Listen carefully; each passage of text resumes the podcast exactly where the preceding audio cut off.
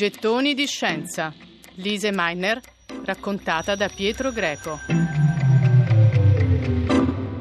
19 dicembre 1938. Otto Hahn, il direttore dell'Istituto di Chimica di Berlino, Dahlem, scrive alla sua amica e collega Lise Meitner Guarda che abbiamo effettuato l'esperimento che hai progettato per verificare ancora una volta cosa succede all'uranio quando viene bombardato con neutroni lenti come ha fatto Fermi a Roma nel 1934 e come abbiamo fatto più volte anche noi qui a Berlino. Ma ora c'è qualcosa che non quadra, non trovo tracce di questi elementi transuranici. Trovo invece tracce piuttosto notevoli di un elemento più leggero, il bario. Come chimico ti assicuro che si tratta di bario e di nient'altro. Come fisico sei tu che devi dirmi cosa succede. Lise legge la lettera il 24 dicembre alla vigilia di Natale a Kungälv in Svezia. Con lei c'è il nipote Otto Frisch che lavora con Niels Bohr a Copenaghen e Bohr ha di recente elaborato un modello dell'atomo cosiddetto a goccia. Lise sa bene a questo punto cosa è successo. Quanto siamo stati ciechi, ammette con se stessa.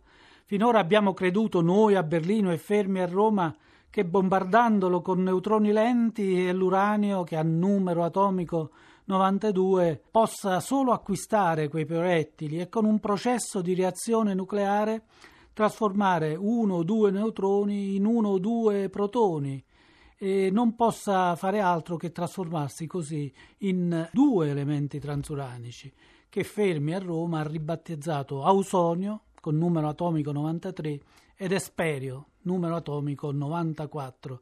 Che stupidi siamo stati, pensa Lise, il bombardamento non rende più grasso l'uranio, lo spacca in due e il bario non è altro che uno dei frammenti della fissione dell'uranio.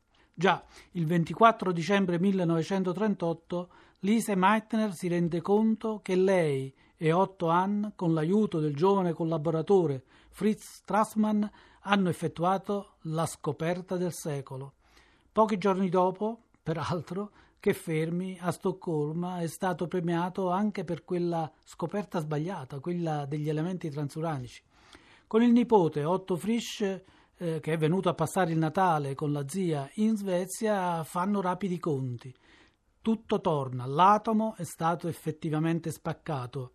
I due scrivono una nota per una importante rivista scientifica, anche perché Anne, e beh, Anna sembra non volere pubblicare insieme, un tradimento che non ti aspetti.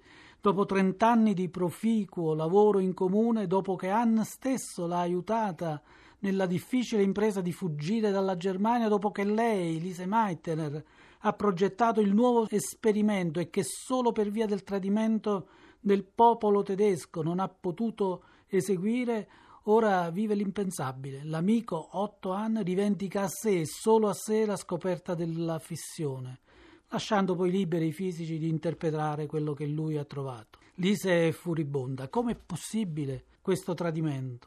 Il rapporto di amicizia tra i due non viene mai rotto, ma viene certamente incrinato e viene ulteriormente eroso nel 1945 quando Hahn riceve il premio Nobel per la scoperta della fissione nucleare e lei no. Otto Hahn non spezza nessuna lancia a favore di Lise, ma il Nobel mancato è frutto anche di un altro tradimento, il quarto, a stretto giro subito da Lise Meitner, ma di questo parleremo la prossima volta. Per ora diciamo che la scoperta della fissione dell'atomo porterà in sei anni o giù di lì alla realizzazione delle bombe di Hiroshima e Nagasaki, in un progetto a cui Lise rifiuta di partecipare.